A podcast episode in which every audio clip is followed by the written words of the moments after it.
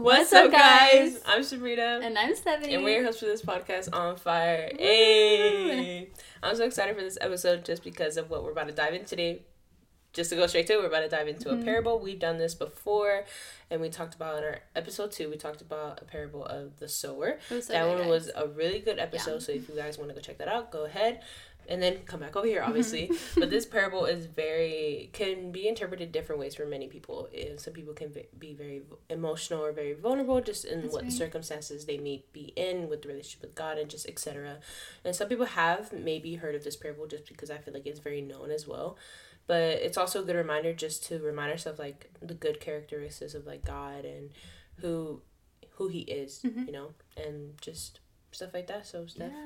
Yeah. So this parable, we can find it in Luke 15:11. It's called the parable of the lost son or the prodigal son, whichever you know it by. But this is one of my favorite stories because I feel like the story really hits home with a lot of people, and I think you can really use it in so many different scenarios. So let me give you kind of the rundown of what the story is about. So in this story, there is two sons. There's the older brother and the younger brother. And one day, the younger son, he goes up to his dad and he's like, "Dad, I want you to die. Like, I want you to die. Like, I want my inheritance of what you were going to give me when you die. So, like, you know, I want you to die now because I want that money now." And the dad is like, "Okay, son, that's kind of rude, but sure." So he's like, "Okay, I'm going to divide my wealth between my two sons, and I'm going to give my wealth to them right now." So the younger son, he gets all this wealth, all this money, and he goes just absolutely crazy with it. He goes out, this translates to like going out and partying these days, or going out and like, traveling and drinking and all that stuff. And he goes and he does all of that, and he like spends and wastes all of his wealth. Now he has nothing. He goes and he's trying to find money. He's trying to even find food at this point because he has absolutely nothing.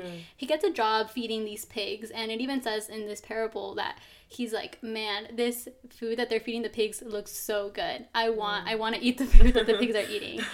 And then he starts thinking, he's like, "Wow, like even the servants of my house, they have abundant food. Like they have food left over. They never have to worry about a meal." And he's like, "Man, I messed up. Like, I need to go back home. Like, I have sinned against, heaven. I have sinned against my heavenly father and my earthly father." He's like, "I need to go back home." And so he starts traveling home. And he's getting ready to, like, say this whole little, like, apology to his dad. He's like, He's, like, thinking in his head, "Dad, I messed up. I want to go back home. Like, please forgive me." And before he even makes it to the house, the dad sees his son coming home.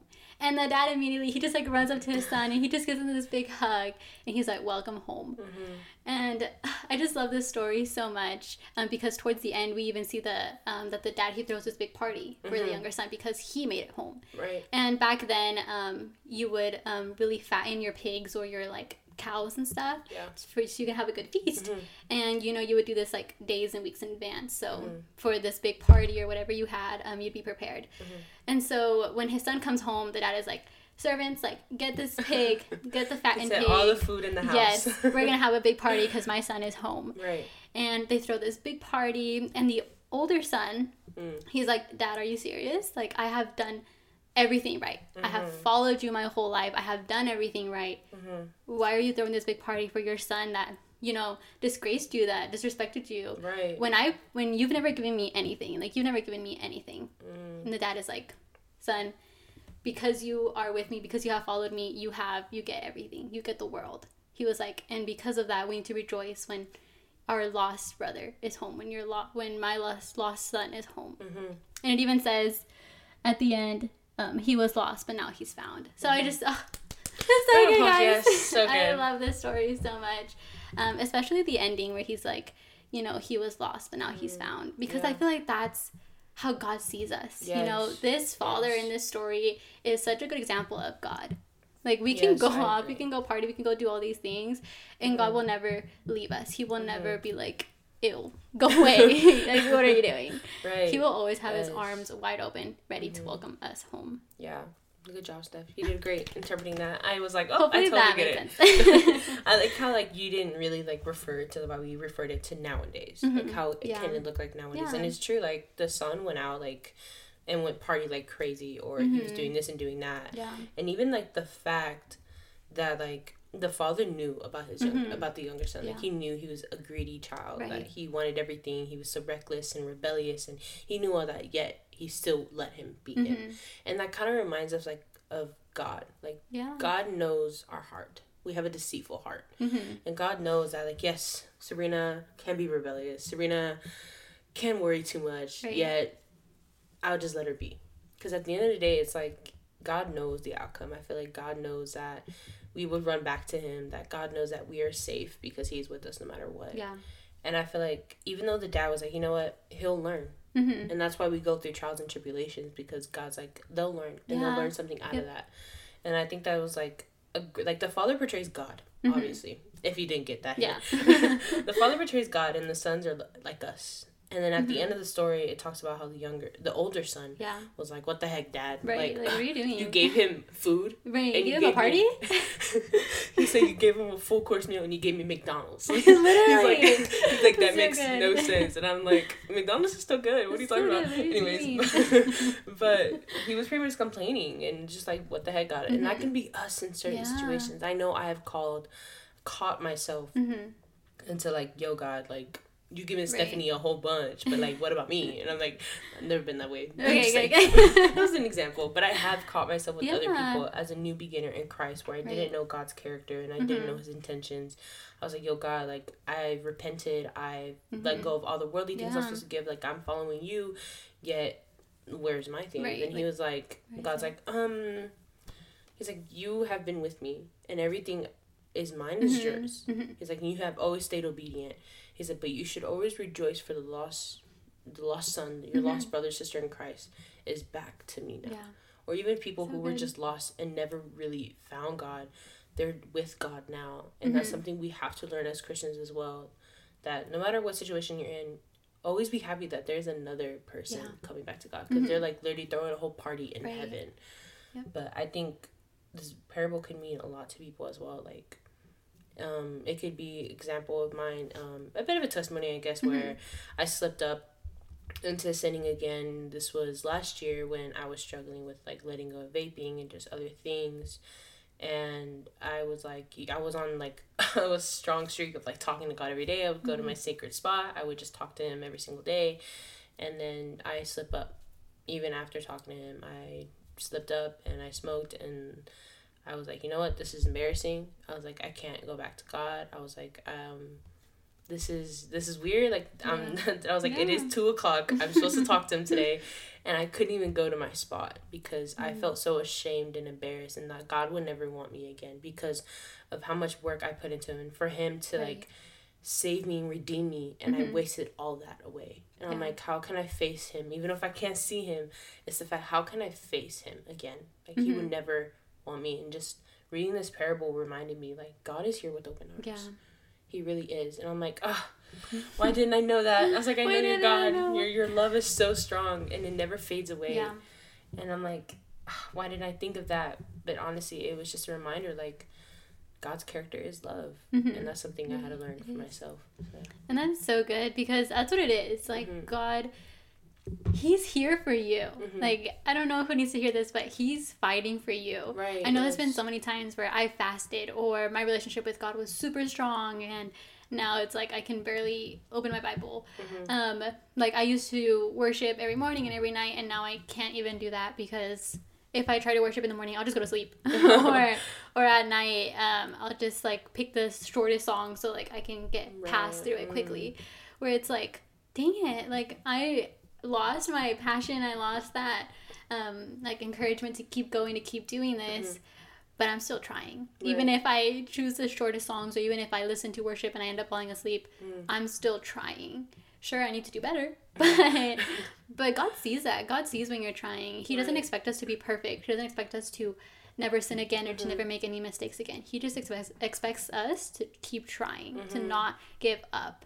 Right. So guys, don't give up. Literally don't. This kind of reminds me, like, obviously we go back to The Chosen. Why not? But if you haven't seen Chosen, go before I spoil it. So good. Oh well, done spoiled it. But there's a scene where Mary she was obviously saved by God. I mean, saved by God mm-hmm. and Jesus. And she's like, follow me, come with me. So she follows him. And then all of a sudden, she feels so emotional where she couldn't help a certain person because they dealt with what she went through, And she felt like she couldn't help him. So she felt like, oh, I'm no use. Like, I couldn't even do that. And she took off and went back to her sinful ways. And she was away for like maybe a day or two, and Jesus sent out a few of his disciples, Simon Peter mm-hmm. and Matthew, and they went out to go find her, and they found her. She was a complete mess, and she was like, he redeemed me once and I threw it all away. Like, there's no way. They're like, he sent us out for you. Like, he told us to come get you, and that's what we're gonna do. She goes back to the tent where he is. And she was like, what do you want from me? Like, why? Like, what exactly do you want? Like, why do you consistently pursue me? He's like, I just want your heart.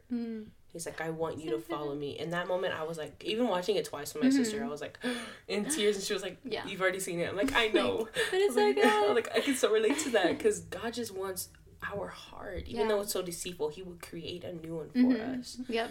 And that's just something I wanted to share. Like, it kind of reminded me, like, of the whole Mary situation in The Chosen. But I think this parable is very, very powerful just because of people forget sometimes like, who God is. Yeah. They think like, oh, you mess up once, that's it. Because that's what the worldly does. Like, you literally can do one thing and mess up, like a job. You can literally mess up and they're like, oh, we don't want you anymore. You're fired. Whatever. And that can literally happen in the world to be like, God's not worldly. God is not part of this world. He made the world, but he's not of it. And sometimes we forget because of how the world treats us. And maybe our parents, Maybe we slip up and our parents just like, I don't want to deal with your crap. You're gone.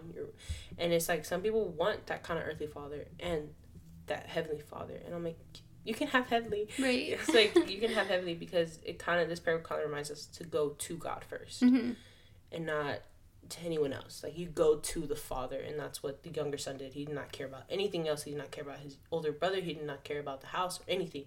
He did not say, I wanted to go home. He said, no, I want to go to my father. Yeah. And that's something we need to say. I need to go to my father. I need to go to my father. And I think, I don't know, I could ramble on. Honestly, same. Like, this is such a good and such a powerful parable. There's this song called Nostalgia by ISLY. They're so good. If you know me, you know it's like one of my favorite. She literally just played them all the way over here. It's so freaking good. But that song is all about the parable son. The prodigal son. The parable son, yes.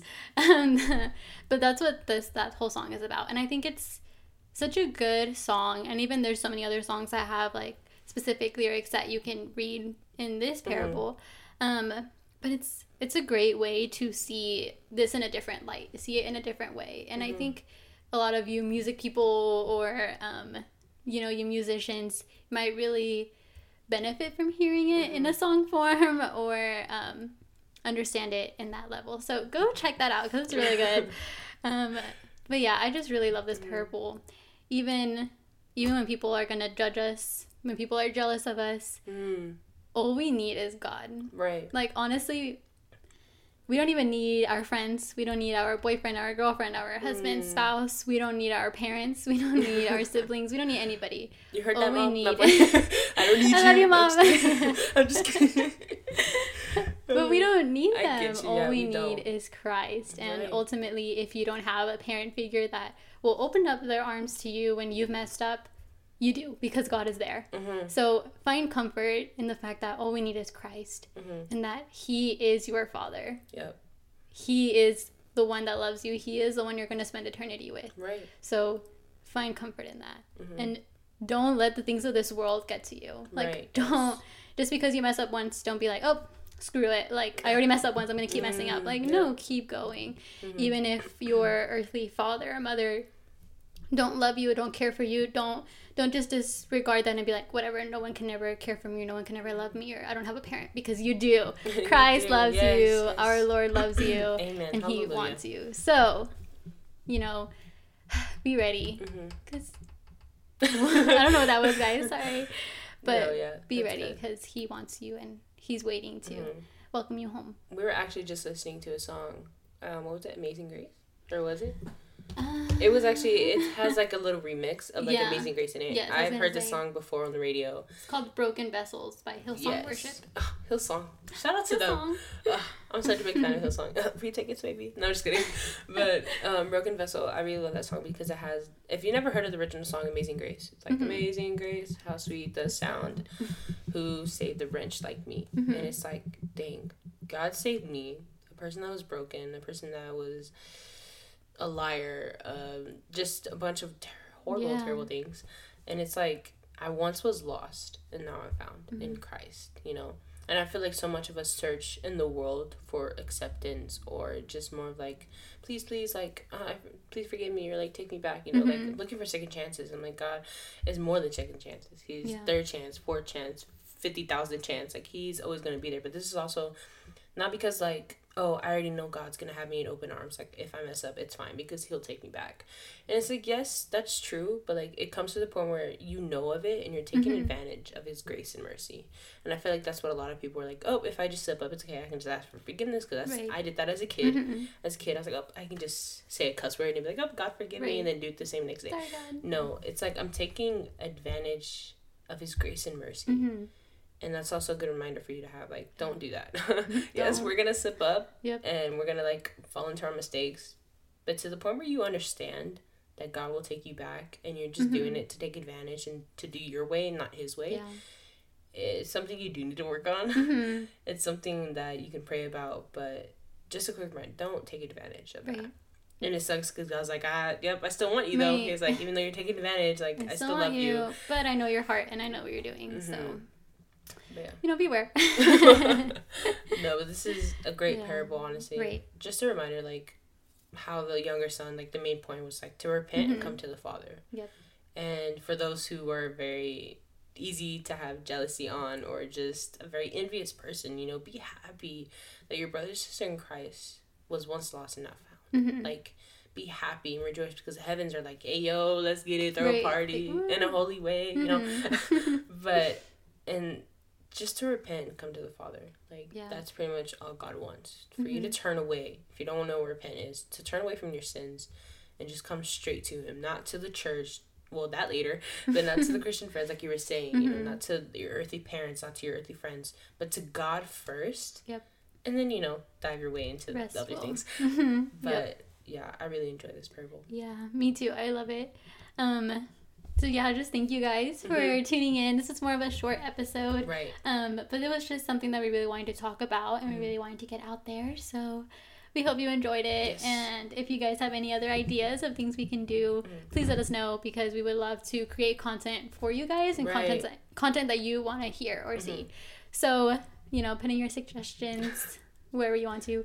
And we'll be sure find us somewhere and we'll be sure to get to it. Yeah, guys, thank you so much for joining us today in this episode. We love you and we can't wait to keep doing this podcast with you guys. God bless. Heart. Bye.